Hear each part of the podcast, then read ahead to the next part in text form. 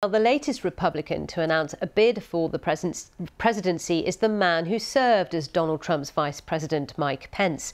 He's told a crowd in Iowa that following the result of the 2020 election, Donald Trump had tried to put himself above the Constitution when he refused to accept Joe Biden's victory and tried to overturn the result. Our North America editor Sarah Smith has the latest. The land of opportunity. Selling himself as a Christian conservative, Mike Pence kicked off his campaign with a flashy video. That's why today, before God and my family, I'm announcing I'm running for President of the United States. Not one image of Donald Trump appears in this launch video, but Mike Pence cannot escape from four years of servile loyalty as Vice President. And Mike Pence is going to have to come through for us. And if he doesn't, that will be a, a sad day for our country. Right up until he refused to try to block Joe Biden becoming president. Hang Mike Pence was the cry from rioters who stormed the Capitol on the 6th of January. Now, defying Donald Trump and defending the Constitution is a campaign pitch. I believe that anyone who puts themselves over the Constitution should never be President of the United States. And anyone who asks someone else to put them over the Constitution should never be President of the United States again. Mr. Pence is on much safer ground in Iowa, which will be the first state to pick a Republican presidential nominee.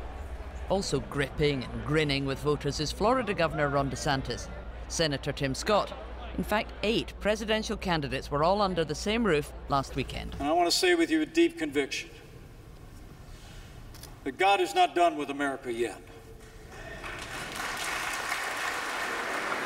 Mike Pence is already well known to voters, and yet he is still trailing badly in the polls behind Donald Trump, the clear frontrunner. Who knows? The more candidates like Pence who get into the race, the more they split that anti Trump vote, and the easier they could make it for Mr. Trump to win the nomination. These voters didn't get to hear from Trump himself, but skipping this event doesn't seem to undermine his support. Um, can I ask you, have you decided who you're supporting for the nomination? Who I'm supporting? Uh, Trump. Yeah? Yeah. Or, or DeSantis. Uh, I'd go for either one, but Trump first, I think. Well, I voted for President Trump the last time. I love his policies. The name calling's got to stop. Uh, Pence is definitely one of my one of the guys I'm looking at. I think he needs to be a little bit stronger, but I think if you're going to be the president, you got to have to have a little bit of a bulldog in you. Mike Pence will do what he can to attract attention, straddling a Harley Davidson if that's what it takes. In a very congested race, it is still candidates like him versus the absent Donald Trump. And it's the former president who's still clearly in the lead. Sarah Smith, BBC News, Des Moines, Iowa.